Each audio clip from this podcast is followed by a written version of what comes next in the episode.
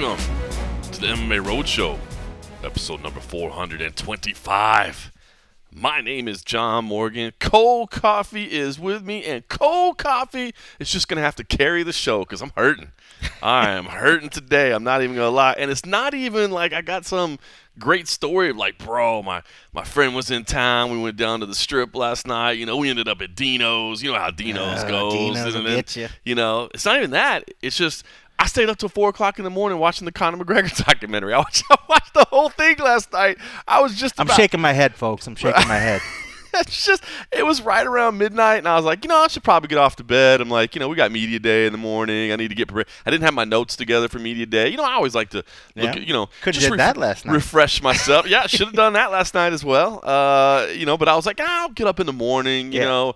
And you know, I don't do a lot of research, but just go back and, you know, okay, yeah, I remember their last fight. Okay, you know what I mean? I don't have that instant recollection. So I like to go back and look at their records and remember kind of what they're on, maybe see if there's anything on social media that reminds me, you know, just spend a little time getting prepared.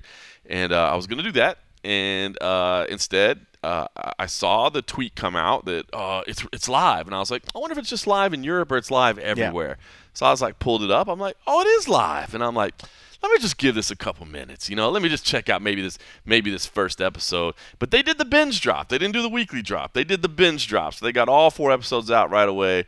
And the first one was good, man. And I got kind of sucked in. And then, you know, the second one came on. I was like, I'll watch a little bit more. That autoplay got you. And then once 2 were in, I'm like, well, I can't stop now. Yes, I got to go ahead and you did the equivalent of like when that Thursday movie premiere comes out and the people could wait. You could wait till the next day when it's actually Friday. But they're like, no, come at Thursday at like 11 o'clock at night. We're going to play it.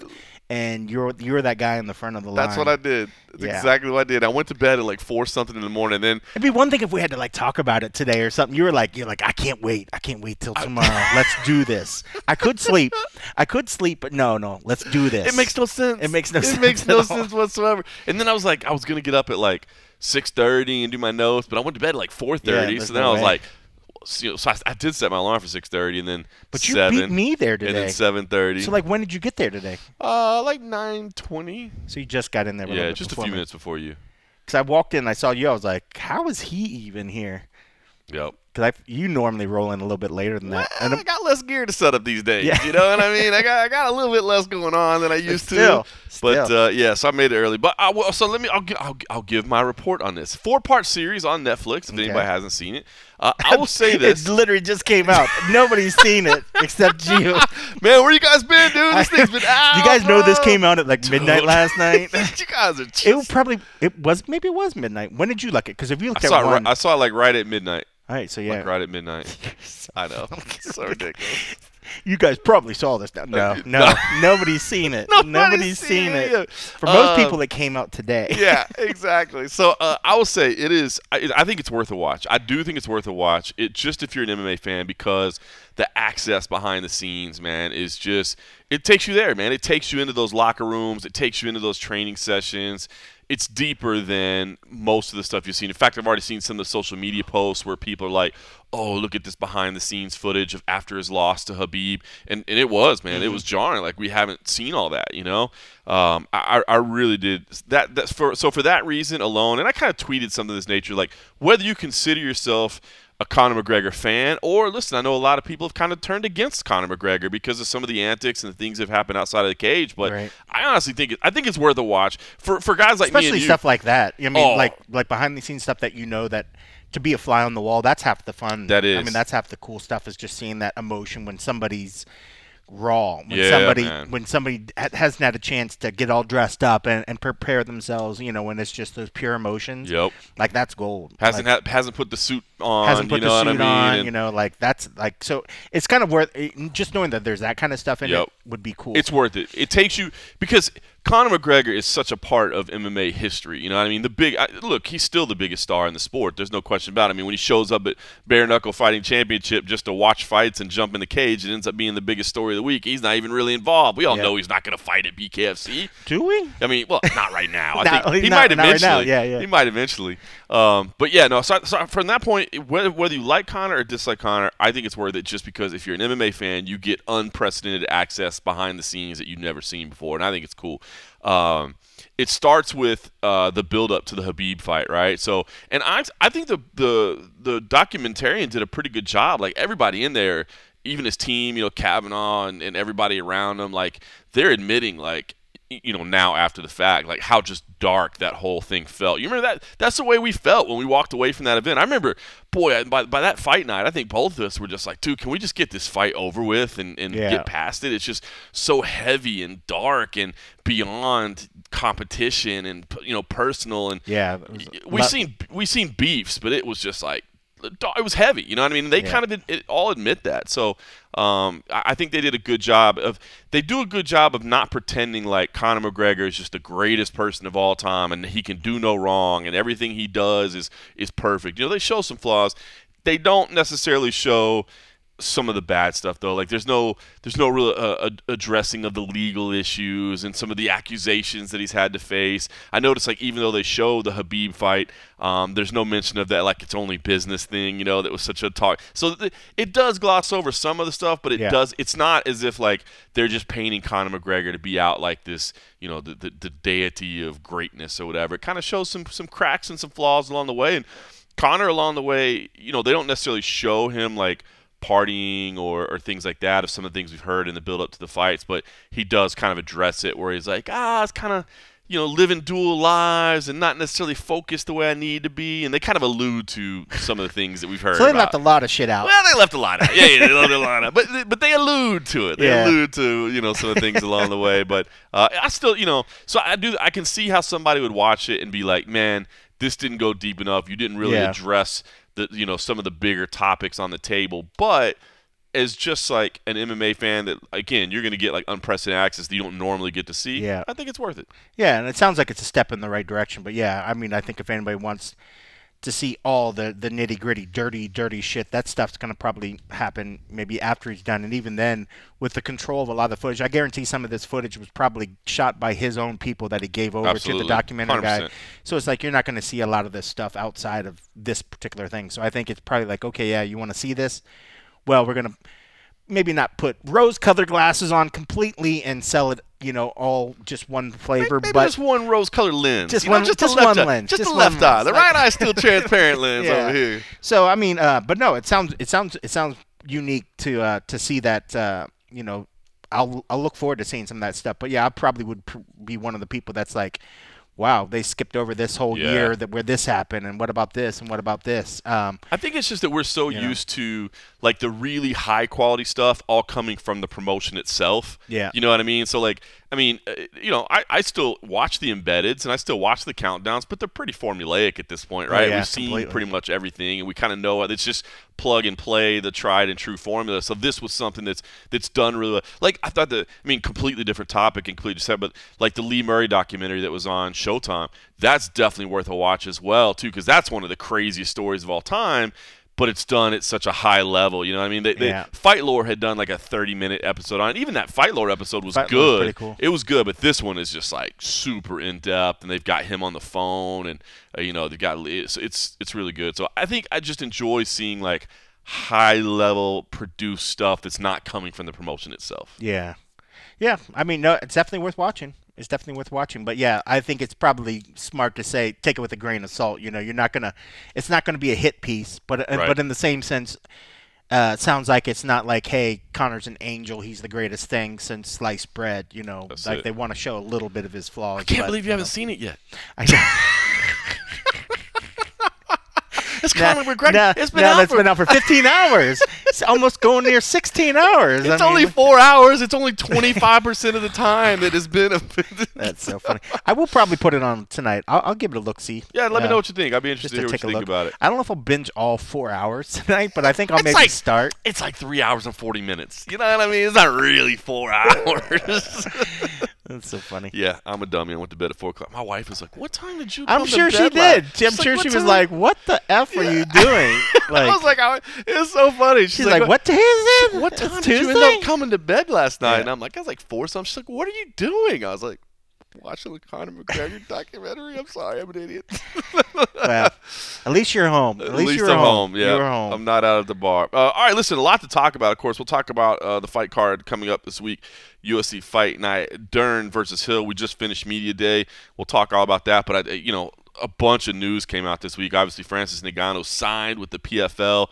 It's interesting, right? Because this has been such a long journey along the way, and it's funny because I think when this whole thing first started, I think you and I both felt PFL was probably the best place for him to go, right? I mean, they're the ones that are doing pay-per-view and that admitted they're moving in that direction, which he's a pay-per-view fighter. I mean, you talk about the salary that he's going to command. You're going to need to be able to try to get some revenue back on pay-per-view. So we always felt like that was a good fit. Plus, the PFL is into like this co-promotion idea.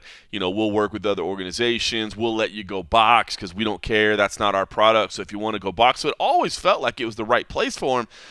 But as this thing kept going along and more people were dropping out of the running, the UFC's out of the running, Bellator's out of the running, Bare Knuckle's out of the running, I did see a lot of people that were like, oh, Francis screwed up, man, he messed up. I didn't think that because I knew that all he needed was one offer. Right. But you did start to wonder, like, is his value going down? I mean, part of the thing is, even if that's the right place to end up, the value goes up because they know they're bidding against people. If you got one bidder and they're like, hey, bro, we were going to offer you $2 million, but we just heard everybody else said they're out. So guess what? Here's $1 million. Yep. That's what I was worried about. 000. Yeah, that's what I was worried about, that was going to end up happening to him. But, man, it sounds like from his point of view, gosh, you couldn't have gotten a better fit, man. I mean, they're still going to allow him to go box. He's going to get paid under this model. He's going to be involved with PFL Africa, which is awesome.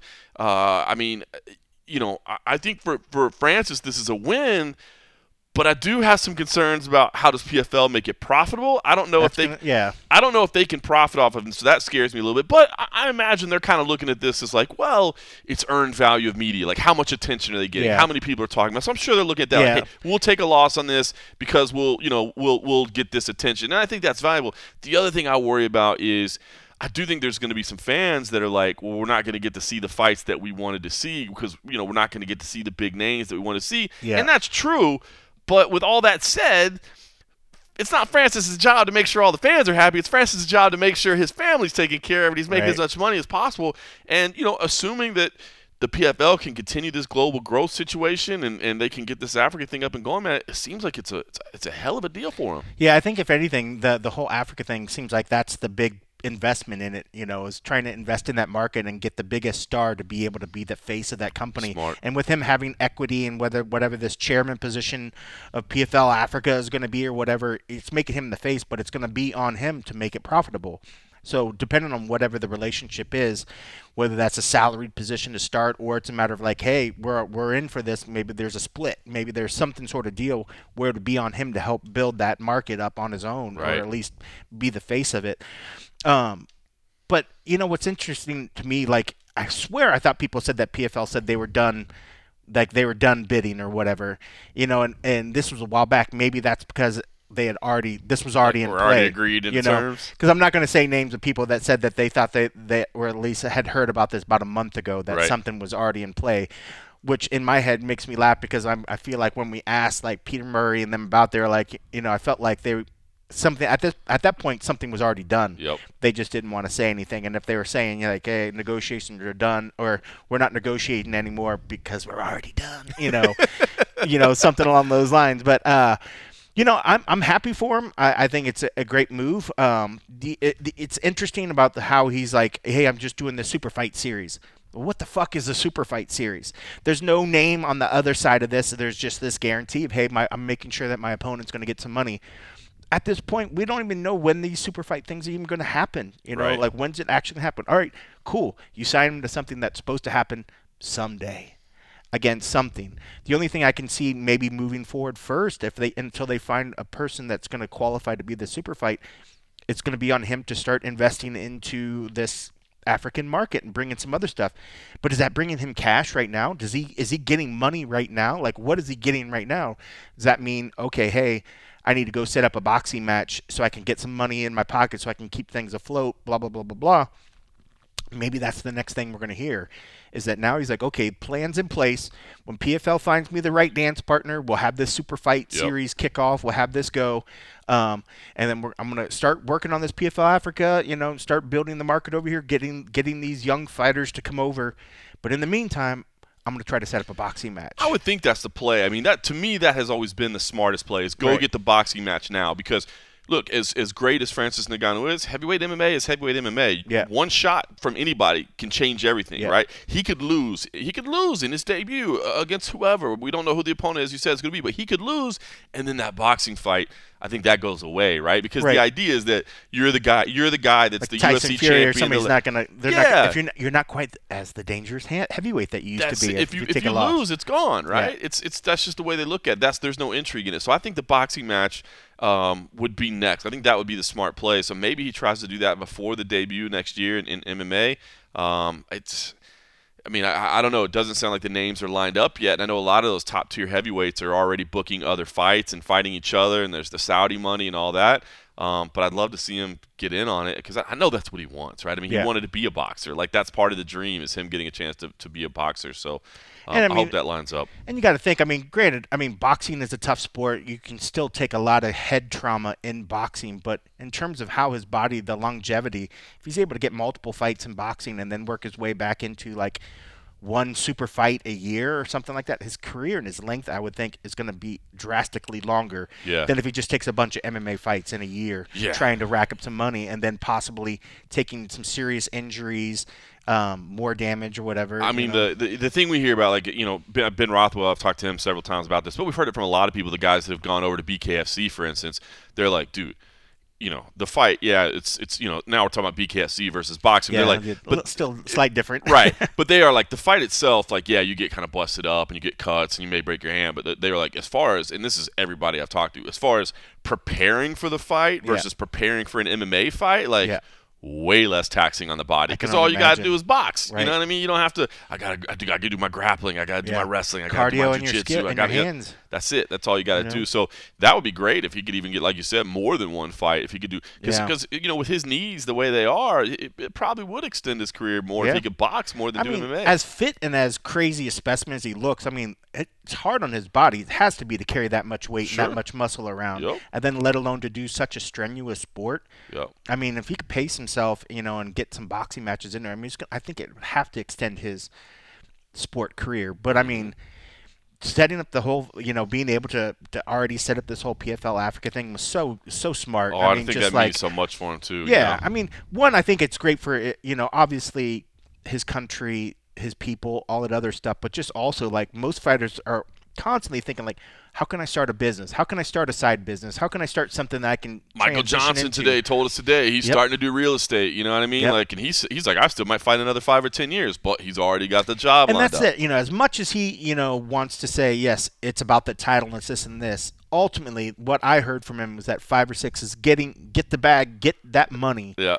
You know, so that you have that nice pillow of money that you can then maybe keep doing some other stuff. Does he want to be a great real estate agent? I'm sure he does. But, you know, 5 or 6 fights. I mean, let's be honest. I love Michael Johnson, and I'm sure we'll talk more about him. Yep. He's not going to win a title. Right.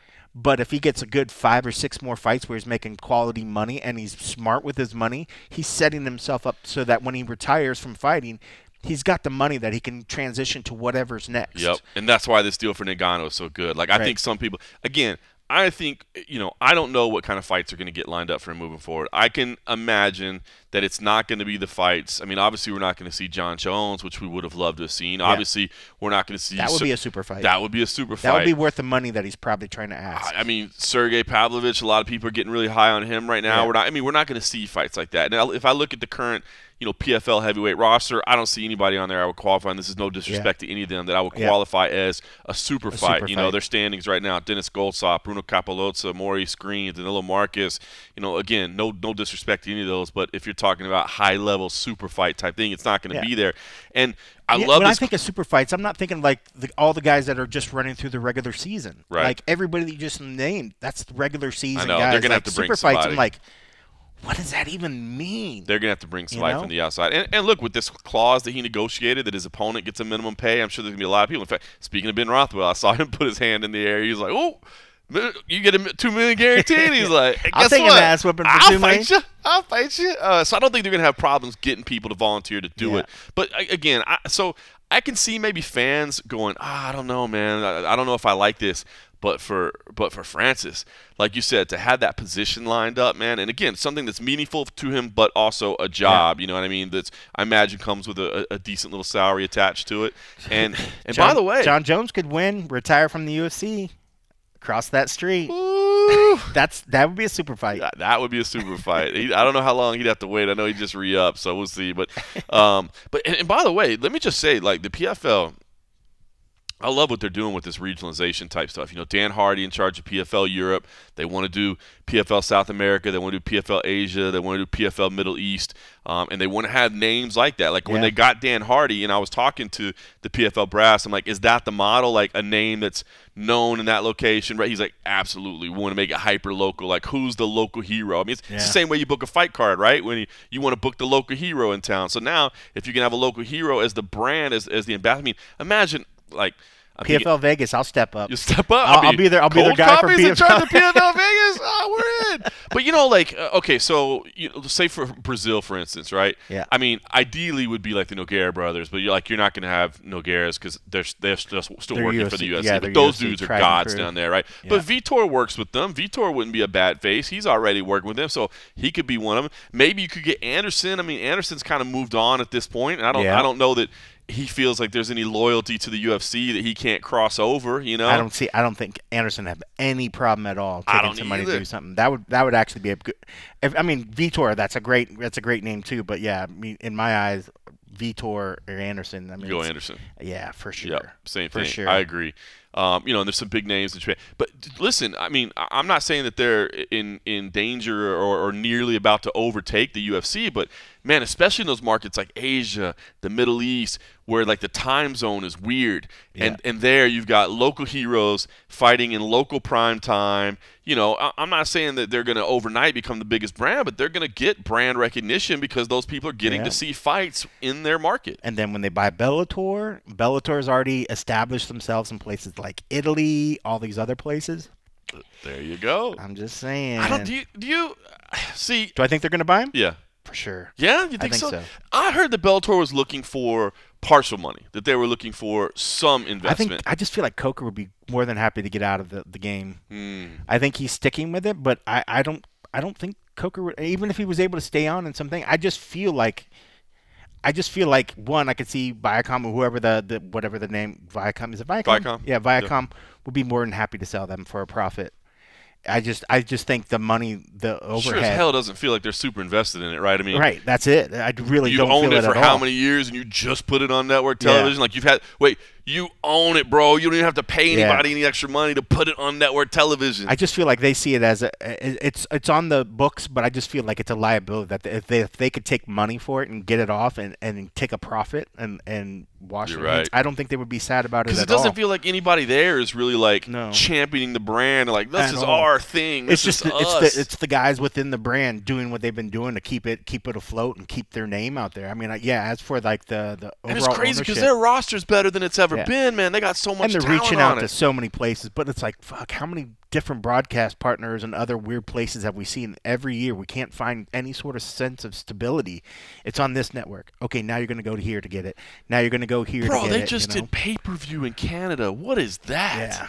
Like, no disrespect, I love the people over at Bellator, and I guarantee you, knowing the people the way we do over there, none of them can say a word, but I guarantee you if you had them in private, there's none of them that were like, yeah, you know what our bright idea is? Yeah. We'll go to pay-per-view in Canada. I guarantee that came from above. Exactly. Somebody just trying to make a play to get some money, probably 100%. Some cash or something There's nobody working for Bellator that's like, sure, I'm glad we got on pay-per-view in Canada. Like, this is a really smart idea. Nobody. I mean, so...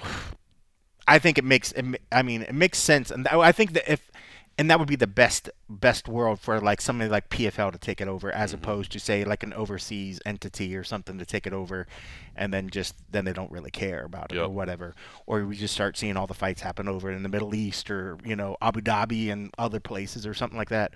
So yeah, I think I keep trying to poke and prod to like people, but nobody wants to answer me or whatever. But yeah, I feel like it would be the logical thing, because then the way that Bellator has already been reaching out into all these markets all around the world, doing things that nobody else is doing. Accelerates your stuff. It just boost it. And and it makes more sense, like you said, now, especially trying to start a PFL Africa. Now they got, you know, Hardy over there in PFL Europe and all this other stuff. They could easily start opening up channels into Italy, into all these places that they've been going to, and just boom, there you go. I wonder if Coker would be willing to just be the face of like PFL Asia. I bet he'd be willing to stick around for a little bit. I think I feel like he wants to be able to retire probably in the next like 5 years or so. Yeah. I think he enjoys it. He loves it, but I think it's just, I think he's probably mentally tired from having to justify it to the people that are under their structure. Maybe if somebody else did buy it, maybe be completely like, hell yes. Now I can just be the spokesperson. I can do whatever and maybe be reinvigorated. And I'm not saying like he's like, oh, I hate life or whatever. Right. But you could tell like this has been wearing on him, you know, like, I mean, he toes the line. He does what he needs to do. And he obviously loves the product. But I feel like it's pretty clear they're not getting the support. They're not getting the support, and they'll try to put on a good face about it. That's just from the outside looking in. You know what I mean? I mean, it's hard to not see that. That just, I feel like if it wasn't for the guys that cared so much about Bellator from within Bellator, then it wouldn't be where it is right now. And I'm sure, like, if they had a proper support base, who knows what they could do? You know, I mean, and who knows? With the roster and with the athletes I have, it makes a logical decision. But hey. There's nothing that says that they can't be bought, and then they're still able to act as a standalone organization. Sure, maybe there's a point where they're like, we don't want Bellator to go away, but hey, FYI, you're going to be owned by the PFL, blah blah blah blah blah. You can still act as your whatever. You can have your own, bring your own fighters, do your whatever, just like you have been doing it. But let's find ways where we can, do the things that we do well together. And break into markets that you've already established yourself. Hey, now the PFL can maybe swing in there in areas where the PFL's good. Bellator can, hey, I'll come do a show in here with our people or something. And let's be honest, that would allow you to sign like multiple television deals and multiple broadcast deals. You know what I mean? Even though you're technically operating under the same umbrella. So, I mean, this is all speculation, it's just all speculation of what could happen, but it is a good play. It makes a lot of sense. I mean, I feel for so long they haven't been getting the support. Maybe Viacom or Vox or whoever the fuck, they're just like, we're happy being whatever, second fiddle or whatever, but they also have their hands in so much other stuff that this is just, I think to them it's just always still been a niche portfolio. Just a niche part of the portfolio over here. That's all it is. Yeah, I agree. I have seen a lot of people, too, with everything's going on with Francis Ngannou leaving. PFL signing Cedric Doumbé, which is a great signing. Phenomenal one there. Some of these other movements, people saying, I wonder if the UFC slipping. The France market is so ripe for somebody to just take that over. Yep. The whole European market, just to be the number one and just to build over there. Yep. I think for PFL and Bellator, what they've established, UFC can't hang with them over there. That's what I think I think that they can handle these local markets and become big. Now, as far as like being the biggest organization globally, still a long way to go. Because I pointed just like the brand recognition and the brand reach of the UFC. Now, if we're talking about quality of athletes, not if we're just talking about fight fans, hell yeah, there's quality athletes on every roster. You can't just say just because you're in the UFC, you're a better fighter. But as far as just what do you mean when you mean number one organization? Dude, I mean, look at the number of blue chip sponsors they have. I mean, how many official beverage of the? I mean, look at the Octagon, dude. Look how many logos are on there. I mean, they had to build an LED platform to put more logos on there because they were selling more advertising. So they're a long way from generating the type of revenue that the UFC does. So you're saying people aren't going to start asking, hey, do you train PFL, bro? Yeah, no, that's not going to happen yet. And it's funny you say that, too, because that is one thing, too, that, when people look at, hey, is there a UFC alternative? Could there be a UFC beater someday? That's one thing I think you have to get over to as well is that, like, kids, when they're growing up and they're training, like, and I don't mean this as any disrespect, it's just the truth. Like, they dream of being a UFC champion. Oh, nobody dreams of being a Bellator champion. Nobody dreams of being a PFL champion. Now, once you choose that path and you get to that organization, like I'm not saying there's anything wrong. There's some incredible champions. I mean, some of the Bellator champions right now are phenomenal. Some of the PFL champions right now are phenomenal. They can clearly compete with the best in the UFC. But there is just that thing inside where you're like, I want to go to the UFC. Like I want to go there. And maybe that'll change in the next 10, 15, 20, 30 years. It could. And I think you're right. It's just that global space, like UFC has a firm grip on it right now. So every kid in whatever random country that maybe has mixed martial arts that has a broadcast show more than likely has seen a UFC broadcast or some sort of news clip or something. Can that start to change in some of the, especially like France and other markets? Yes, they'll still see, you know, they'll see PFL, they'll see Bellator, see the other stuff, but it's still, it'll take time before you start seeing on the news programs show a PFL clip as opposed to a UFC clip and all the other stuff. I don't think, I think somebody would be silly to argue now and say that fighters in these other organizations can't hang with the UFC. It's one thing if you say like a regional, where but that's just step up from amateur or something like that. That's a different thing. But as for like these fighters, now we've seen it. We've seen UFC guys cross over and get absolutely smashed by these people. So it's interesting. I think it's just going to take some time. But I think 10 to 15 years is probably I would be interested to see what the market space is going to look like globally in that amount of time. I mean, if things keep going and things stripe, I feel like we had the conversation, especially when it was like World Series of Fighting, before PFL was even whatever. We're like, is the PFL even going to make it a year or two? Are they even going to make it? It's true. And we said that year after year, and it's like, look at it now.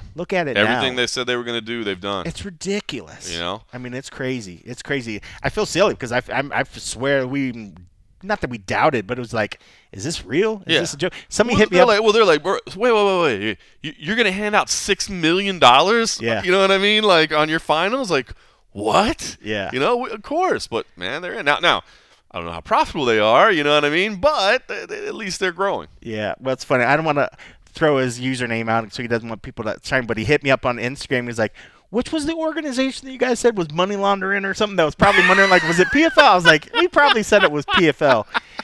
But, yeah, I don't want to put him out there so people hang it on him or whatever. But, yeah, he hit me up on Instagram, and he was like, hey, what was the one that you guys said again? I was like, shit, I don't know. We've said a lot of dumb shit over the years. I was like, it was probably PFL. It was clearly in jest. We're not accusing anybody of actually laundering money. It was clearly in jest. But I mean, I remember at the time when it was like, look at the money that they were throwing around. It was like, how are they getting this money? The business model, how is this even going to work? And look at them now. I mean, they're absolutely thriving. And we're at the point where it's like, wait, This PFL, I mean, there's rumors that they're actually buying the Bellator. I mean, there's, be a bold move, man. Like going overseas or having these things happen in countries that MMA wasn't even legalized, and now we're having multiple events happening over in there. It's crazy thinking about how it's grown. You know, this crazy niche sport that we're like lucky enough to find a career in and work, but like just even to see it happen globally, I felt like before. And somebody asks, what do? You know, you try to tell the sport, I don't have to work as hard anymore to like tell somebody what it is. They get it a lot quicker. And I'm like, wow, you see the space changing. I used to, what do? Oh, I cover mixed martial arts. What's that? The UFC?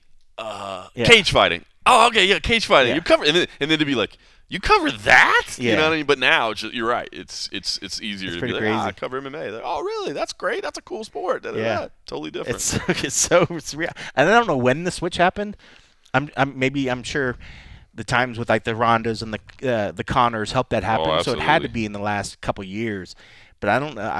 I don't remember when the actual switch, but I remember I just started noticing. I was like, wow. Connor was definitely a big part of that. We used to have to pull teeth just to explain that to the point where we just got frustrated. And I was like, I'm a sports journalist. Just think of boxing. Yeah. It's sports.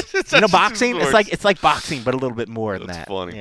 All right, I did want to ask you what you thought about UFC 291. The big announcements came out. The BMF title is on the line. It's Justin Gaethje and Dustin Poirier. Pissed off about that, I'm sure. I know. That was one of one. There's only one belt. There's only one BMF belt. All right, so listen, I want to get your thoughts. What did Dana say about it? Did he say they were going to make a new belt? He said because he's retired, the BMF title is vacated. So, I'm sure they'll make another belt. Well, I knew they were going to make another belt, but I was thinking they put a twist where he didn't have to eat his words. Yeah, because at one point they said it was a one-off. Because he retired, it's vacated, so the 1 of 1 is now a 0 of 1 again, and we got to issue it to somebody. Clearly, but they won't make like a 165 or a 175 weight class, but they'll just now there's a BMF title belt. All right, I have come full circle on this because when they first, I don't mind it though, but it's just silly. When they first announced that's it. It's completely unnecessary. Like if you just told me that Justin Gaethje and Dustin Poirier are fighting, I'm in. Yeah, I don't need a belt. I don't need a silly made up belt. I'm in.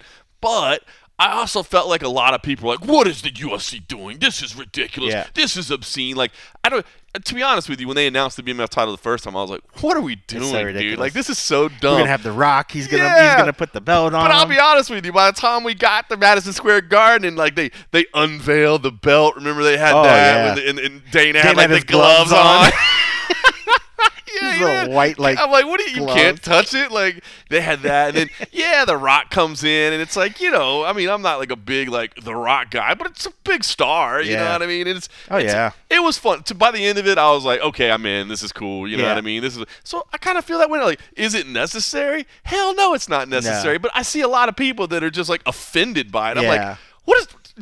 There are way bigger problems in the sport to worry about whether or not the UFC is creating a BMF title or not. Well, I figure part of that I can see. I wonder if some of the frustration, too, because you feel like some of the main events and some of these other stuff, we always felt like they needed that. They felt the urge. We got to create an interim title because it was always like we can't have a pay-per-view at so-and-so place where you can't do this big main event unless there's a title or unless there's something, you know.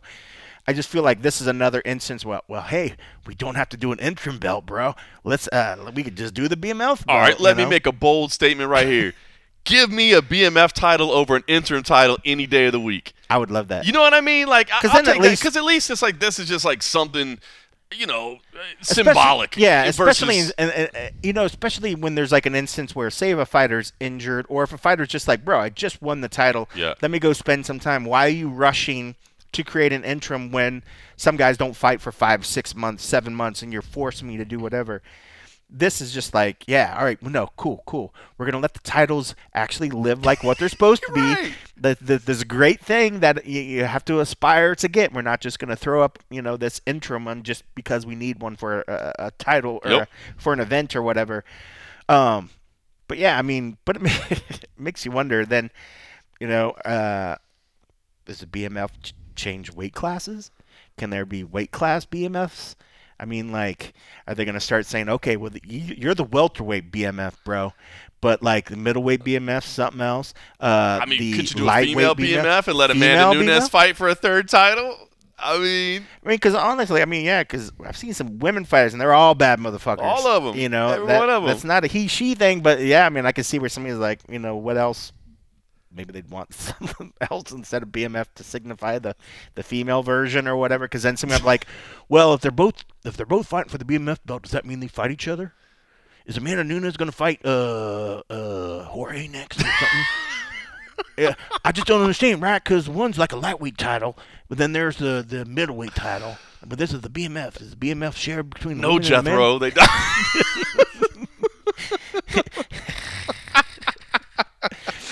Oh, but man.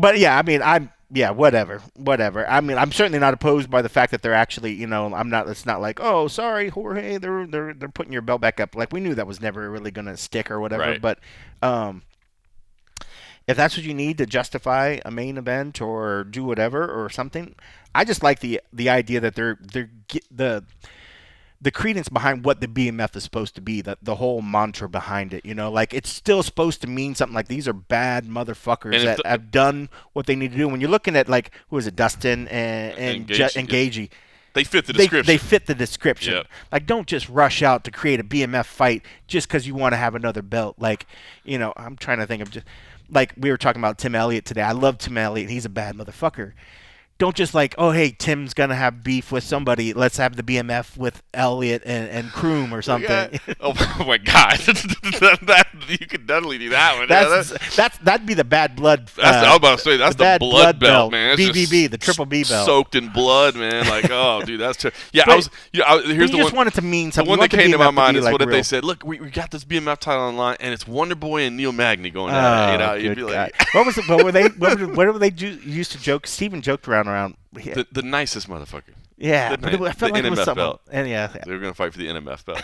So yeah, but I'm down. So I had to, that 281 lineup is stacked, bro. Jan Blachowicz, Alex Pereira, Tony Ferguson, Bobby Green, Paulo Costa versus Ikram Maleskarov. Man, he's up there already. Wonder Boy, Michelle Pereira. We got Derek Lewis, Marcus Rogerio de Lima, Michael Chiesa, Kevin Holland. I mean, that's a freaking lineup. And I heard the sigh. And it was around Tony Ferguson. Are you worried about? Are you worried about getting in there? I'm worried about him. I am too. I'm fucking worried, man. I love Tony. I want Tony to be able to to do whatever he does. But, man, I hate seeing him go through these crazy fucking wars in there. Yeah, he's one of my all-time favorites, man. There's no question about it. You know, yeah. I want him to fight. I want him to do whatever. But, no, I literally – and I joke when I see other people get really stressed out about some fighters and whatever. And I just, like – I literally, my heart, like, races. I just don't want him to, like, have these crazy, bloody, bad wars. And some fight weeks, I don't know what version of him I'm going to see come in there. And I want him to, you know, just be happy and healthy and whatever. And if that's what fighting does, good. But, yeah. You know, I just don't want to see him get fucking tore up just for fucking our entertainment. You know, I'd rather whatever. I don't know. I know. I'm a fucking... But that... Yeah, you said it, and I was just like, I did. No. And it's so funny because I love Bobby Green as well, right? You know what I mean? Like, yeah. So I love the matchup itself, but yeah, I mean, I do. My heart goes out for Tony, man. I don't know how it doesn't. Like, you got... If you're an MMA fan, you love Tony Ferguson. What's that event again? What's the UFC 291 at the Delta Center in Salt Lake City, Utah. Only on pay-per-view. Terrible location. Salt Lake City's not a bad town, except for the fact that, you know, they got some weird beer laws and some weird times that things close. And yeah, that's why I don't like it. Is that the one where you had that crazy bar? You were that crazy dance bar? Oh yeah. No, was that Salt Lake? That was, wasn't it? It was Salt Lake, right? Oh, yeah, I think it was. That it was a sketchy bar in Salt Lake. Looked like the sketchy, like, German nightclub. We're going there again. Everybody listen in. We'll be there. Sketchy place. I can't remember the name of it. Jose Youngs was the one that turned us on to it. Sketchy Euro trash dance bar. Damn, him and Bobby, man, that's a tough one. Someone's going to take a beating in that one. I know. But bad motherfucker in the bad. It's good to listen. Yeah. Yeah, but those guys qualify for a BMF belt. Yes, they do. I mean, there's a lot of people on that card that actually could qualify for a BMF fight. Boy, Tony and Bobby could get in some trash talking. Yeah. That could be fun. Yeah, I can see that spilling over even like on Wayne did. Not even meaning. Like, they don't – I could see them talking trash, but then like Wayne almost popping off just because they're both just fucking crazy. Oh, yeah, that's it. Not even because they'll be personal at each other. Yeah. Like, they just love barking, like, bro. You know what I mean? Like, they just love barking. So – all right, we got that in the future, so I'm looking forward to that one. All right, listen, but yeah. Thompson Paella fight. Oh, boy. I'm telling you. There's some tough, tough matchups on that one. Ooh. I'm not liking Jan's chances either. That's a tough one, too. Well, that's an interesting one. Boy, but I mean, it's a different weight class. It's a different weight class. Alex is rebounding awfully quick from getting knocked out, man. You always wonder about that. You got knocked out, and now you're back, what, 4 months later, 5 months later? Like... Not even that. That was in April, right? You're back in 3 months, a little 3.5. Yeah. That's a pretty quick turnaround for a knockout. Yeah. I'll worry about that one a little bit. But he hasn't been getting knocked out a bunch, so. No. It was just one time. And Jan, I've got to think Jan would try to use wrestling in that matchup. You know what I mean? Like, even though he's got the legendary Polish power, I don't think he wants to stand toe-to-toe. But that's like proper wrestling skills. I think people wanted to see if Alex had it. Like, people said Izzy wasn't going to wrestle him. Mm-mm. You know? So, I mean, that's a big challenge. But, yeah, that is a good card. I'm looking forward to that one. Salt Lake City, and then I think, Boston the month after that. So we'll have a little East Coast show. And then I think it just confirmed today, September, will be in Australia. And then October is in Abu Dhabi. Right. So you're down there with all the sick cunts. I meant to send you this video the other day. Somebody was like, it was like some music thing, and it was like played like the along the tune of like one Hall & Oates songs. It was like, dum, dum, dum. Cunt, or you're a sick cunt, or something. I was like, oh, he's like, no, he goes, dun, dun, dun, dun, dun, you're a cunt. And I was like, hee hee hee. Just laugh. I know you're gonna put in for that trip. It's like, you want to go to Australia just so you have the right to be able to walk around and drop C bombs. I don't know if I'm gonna go to any of those ones. Like, they keep sending their favorite boys, so I'm like, well, whatever. It's a long trip. It is a long trip. I'd be more than happy to drop C bombs. You can drop C bombs. I mean, the desire to go is there. I just don't think I have the pool anymore. Mm. They'd rather send these little reporter boys. Mm. I don't care though. I really don't care. All right, well, all right. This I still get paid to work from home. That is true. The money's the same either way. I will miss all my sick cunts over there. We have some good friends in there. I'd love to go down and see. All right, this week we are working from home. UFC Fight Night 224, Dern versus Hill, the replacement main event. Bump back only a week. And then, of course, the extra rounds added. Angela Hill, of course, you know she's down. She takes short-notice fights, short-notice opportunities all the time. She said she had no hesitation. Interesting that Mackenzie Dern said, well, you know, I'm 0-2 in main events at the Apex, so I wanted to do it again and take a third time. You know, it was really interesting because, you know, you look at this matchup, and on paper, I think I kind of favor Mackenzie Dern on paper, right? I mean, just the way the styles match up. Not, you know, and Angela Hill said, listen, I've been working on my jiu-jitsu nonstop. I've been doing jiu-jitsu competitions. She said, I've been getting better. You know, I still think that I'm best served fighting on the feet here, but I'm no longer concerned about it. I feel like I can hold my own, even with Mackenzie Dern on the ground. You know, she's had some other opponents along the way that have tested her as well, so it's not like it's the first time. So, you know, it's there. But now Mackenzie, for her part, A, she pointed out the fact that she's 0-2 in main events at the Apex. Then she started talking about, you know, and she didn't say it in a complaining way, but she was just saying, like, kind of how hectic her life is, you know, like, you know, I think that's a lot of shit. First time I've really heard her talking about the divorce. Yeah, I mean, obviously that had been kind of out there. She said that multiple times. You could definitely tell that had been playing on her mind, and I think there was probably something freeing about being able to say it, too, in public. So I'm sure it's been something that's been weighing on her mind. Yep. But that's the first. I don't remember hearing her say anything about it anywhere. I don't either. You know, and she even talked about that she shied away from social media for a while just because I don't think she wanted to talk about anything. But she mentioned the divorce multiple times. She mentioned the fact that Jason Perillo took like a month away to go be with Luke Rockhold, I believe, and to train for the BKFC thing. So she didn't have him around.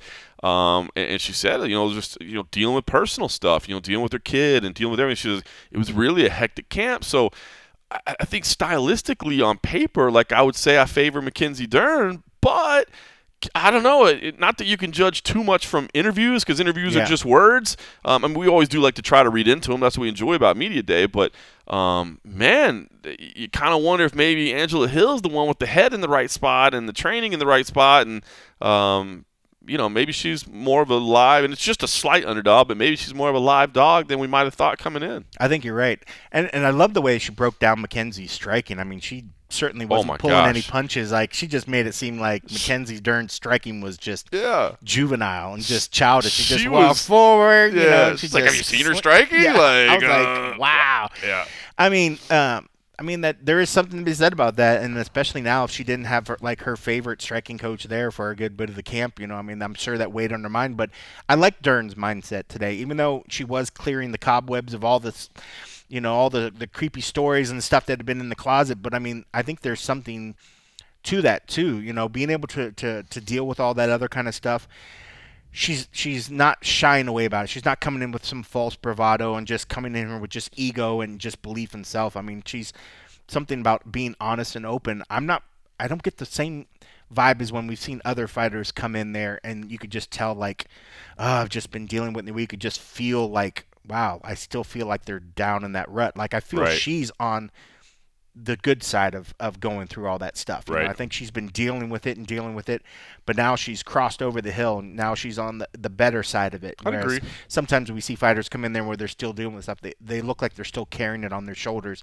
I didn't have that, feel from her, but I liked the fact that she realized that she has a tough task. She was giving Hill her props, and I think that'd be stupid of her to not do it. Mm-hmm. I think she realized that Angela's got just great striking. She's going to be bringing at a heavy pace, but I think that plays into Dern's favor in the sense of if Angie comes in there and throws something stupid and allows Mackenzie to grab a hold of her.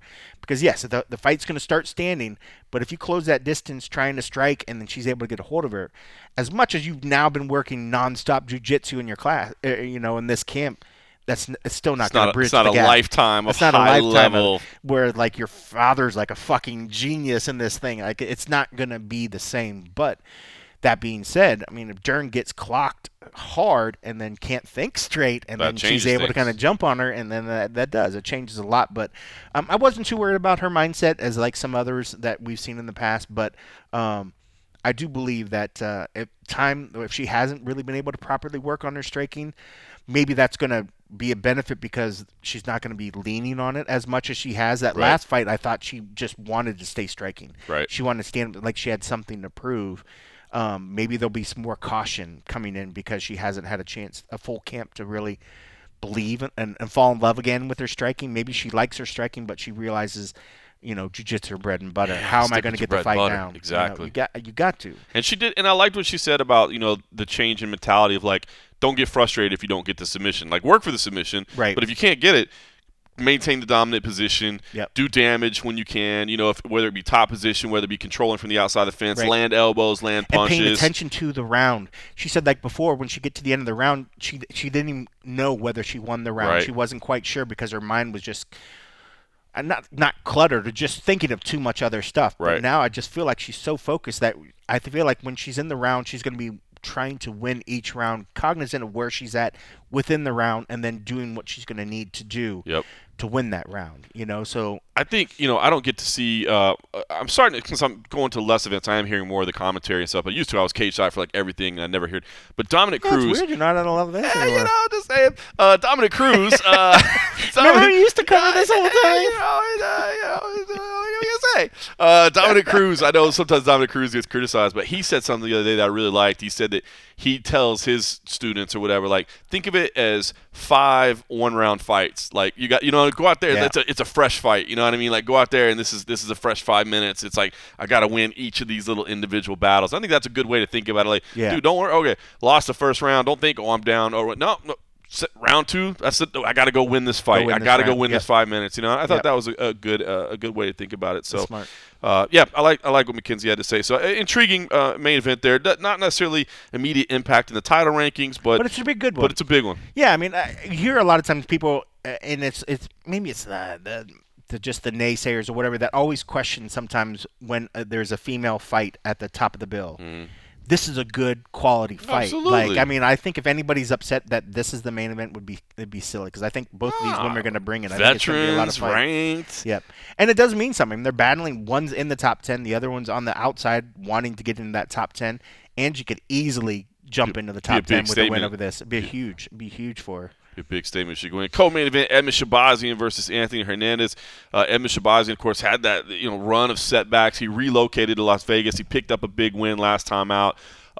You know, we were joking with him today, but I mean, because I feel like all I see on social media is him at the PI. I'm like, do you live here? And he's like, it's kind of funny you say that. He was like, I was there from 10 a.m. to 6 p.m. yesterday. I was there for 8 hours at the PI. Getting food. That's a good deal over there. Good deal, man. So he's living at the PI now. Like, I probably ate 3 times. I worked out 2 hours, showered, free food, worked out another 2 hours, got him a shower. Can't beat it, man. Man. So he's made some improvements, working with Dewey Cooper as well, which, you know, a lot of people really high on Dewey.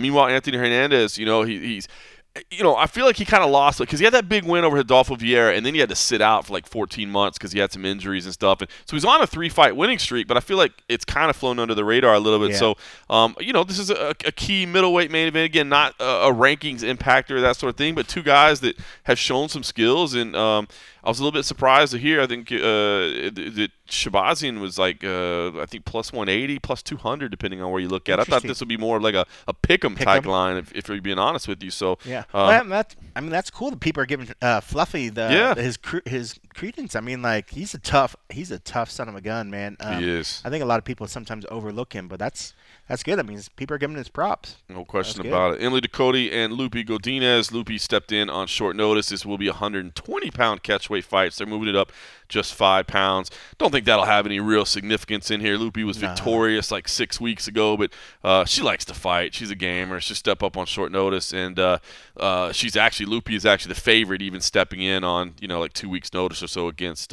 Emily Ducote, who lost to Angela Hill last time out, and now Angela's fighting in the main event. So it's kind of funny, you know. Yeah. I just think that's weird. Like, you lose to somebody, and then you got to show up and be on their same fight card with them. Like, why do I got to be around you? Like, I don't want to see you. I don't want to think about you. Don't make my dressing room right next to them. Don't make us share a room. They really don't. All right, here's the one that's super intriguing for me. Andre Fialho versus Joaquin Buckley. I'm just going to say it right now, man. If you get a chance and you didn't see Joaquin Buckley's Media Day scrum today, go check it out, man. I thought, first of all, he's moving down from 185 to 170. And so coming into today, I was like, man, I wonder what kind of Joaquin Buckley we're going to get. Because sometimes Joaquin is a little standoffish, which is crazy because, like, on social media, he's hilarious. Like, the dude is just constantly dropping jokes. Not all of them the most appropriate, but, you know, he's having fun.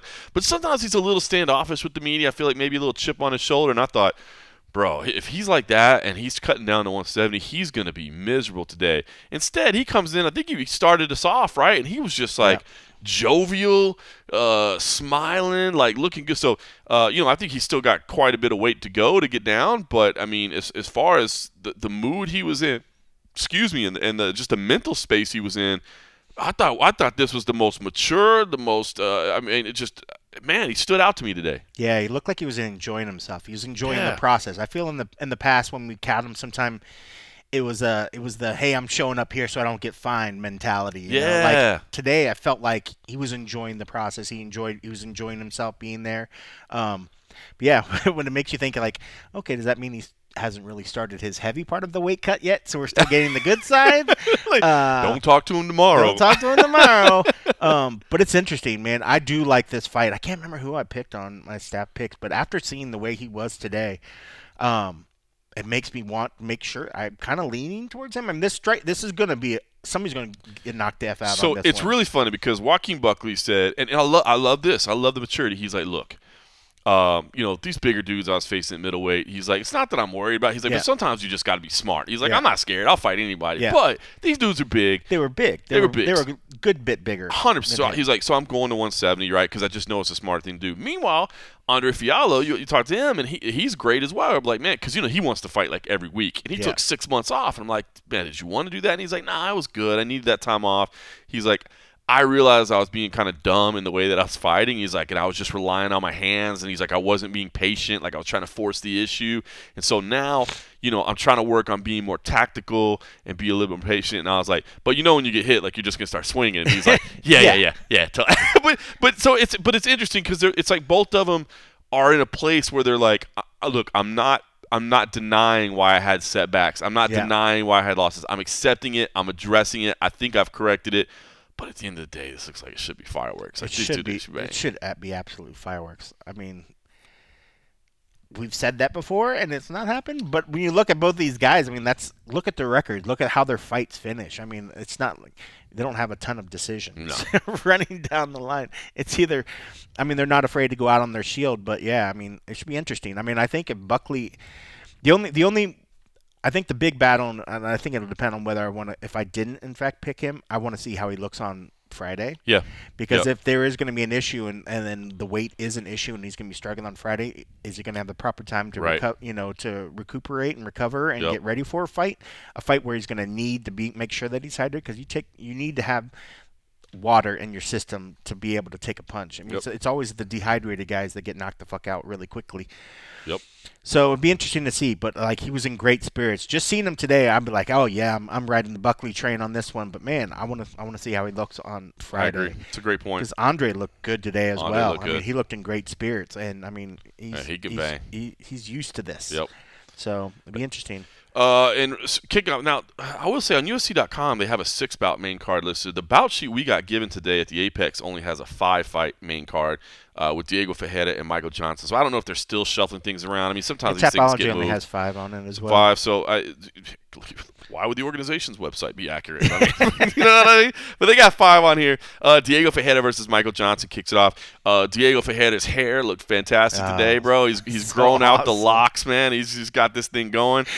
Take a double take. I was like, this is not the guy. There he is. He's in there. He has not fought in a year and a half, and he did not get a haircut in a year and a half, bro. He just let that stuff grow. He went straight into the bushes. I'm just living in the trees. It's out there. And then, of course, he's facing Michael Johnson, who, Michael Johnson 13 years ago was the Ultimate Fighter that he was on. And, I mean, it just – he's another one that has – really just matured in his career and it's so fun to talk to about it because, as he said, man, I've seen it all, dude. He's like, I've been top 5. He's like, I've been ranked behind bums. I've been out of the rankings. He's like, I had some amazing fights.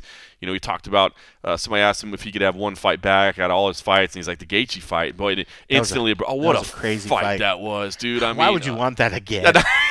Why the F would you want? That just shows his mentality. Because I immediately when he said that, I was like, why on earth would you want that again? I don't want Gaethje again. Like, that was enough for me. Yeah, he wanted that one back. And then we started kind of – it was funny. He mentioned that, and it brought me back immediately to like, damn, yeah, that Gaethje fight was incredible. And then I just pulled up his record, and I was looking at it. And I started like, look at all these – look at the list of people that he's gone through. I mean, it's just a row of killers. You know what I mean? Like, and you know, there were names on there like Resmaa Dadi, who like people might not know Resmaa. But dude, that dude was crazy. Yeah. You know what I mean? Like, that dude was absolutely insane at the time. And just, I mean, there were some names on there that maybe don't, but for the most part, like, it's a list of, like, even if you just started watching the sport, like, you know who all these people are. I mean, when you go, and I think people, you know, obviously people like Izzy, Alexander Volkanovsky, they rose the ranks incredibly fast, and they got these titles, and they have title defenses.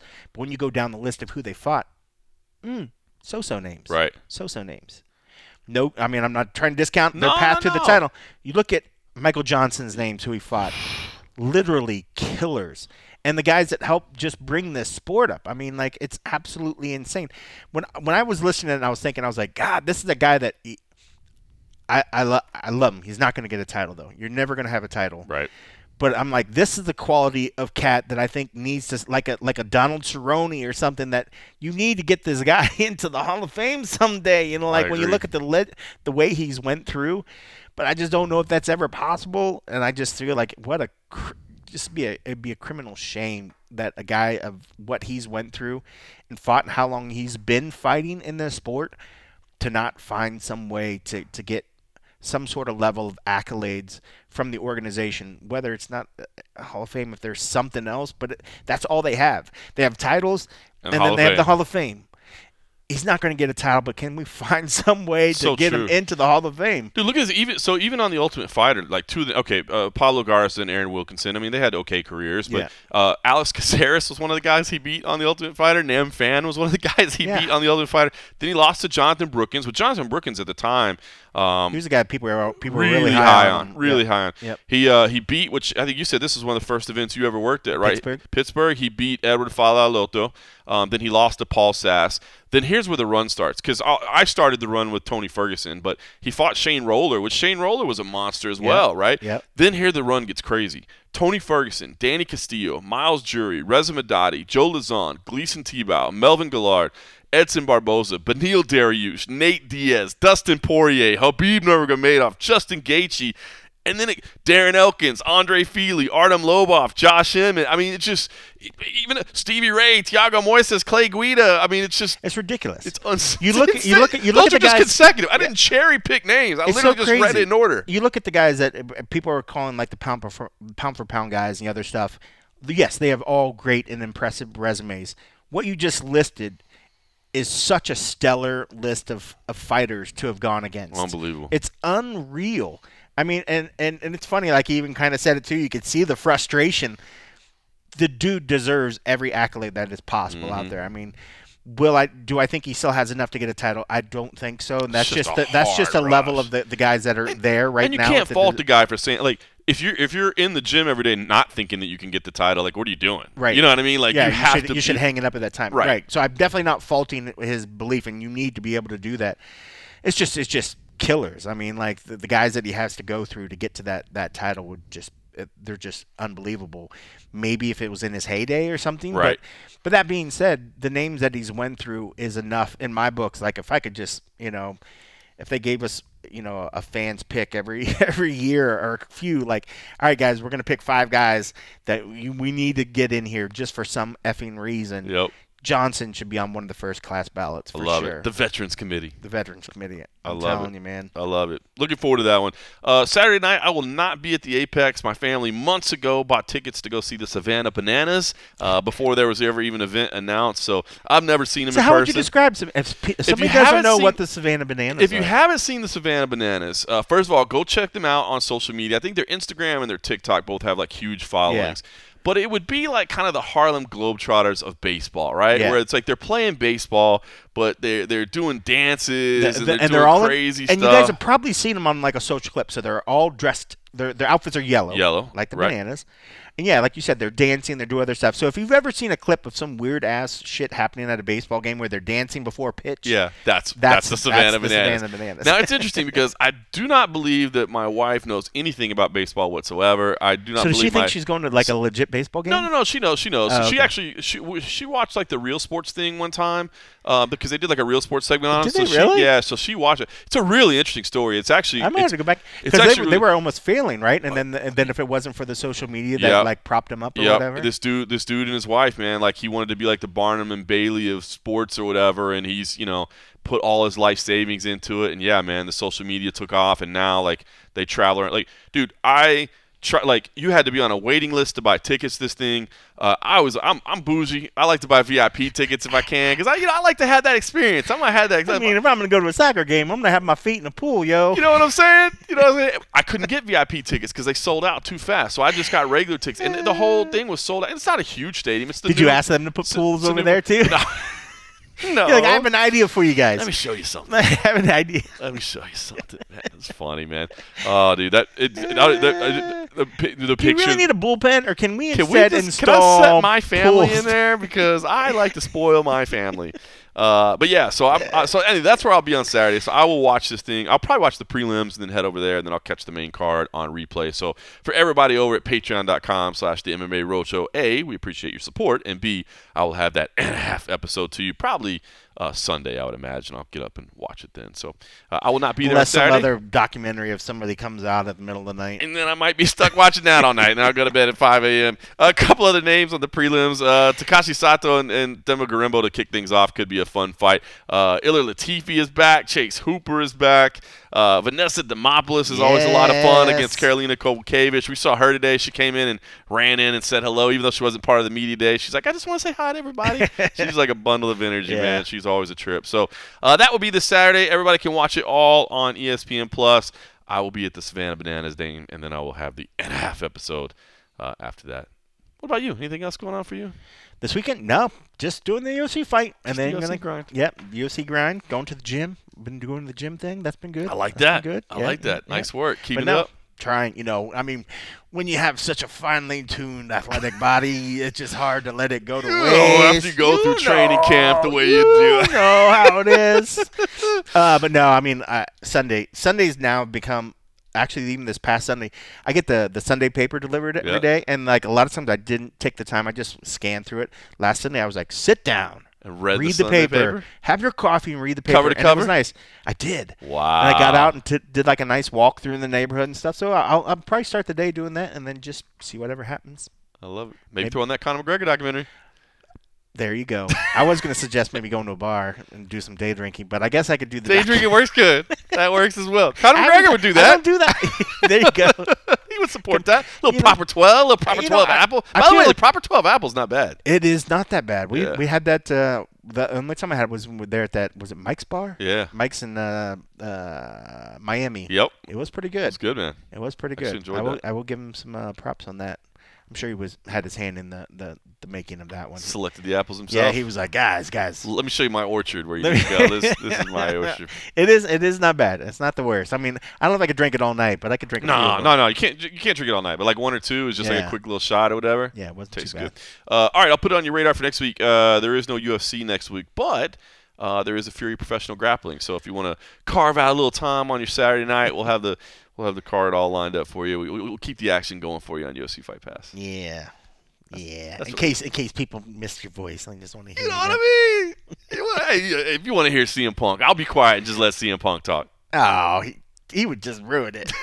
I love him, but he could never carry the lead on a show. He's my man. He's my man. He's a good dude, though. So that'll be next week, and then the schedule gets crazy with CFFC. I can't wait to reveal everything we're doing. We got a lot of stuff going on. We got a lot. Oh, well, the folks on Patreon deserve a little sneak peek. We might give a little sneak peek over there at Patreon. Patreon.com/membership. There it is. All right. In the meantime, I'm going to go see my kids' soccer practice now. Spend a little time with the family.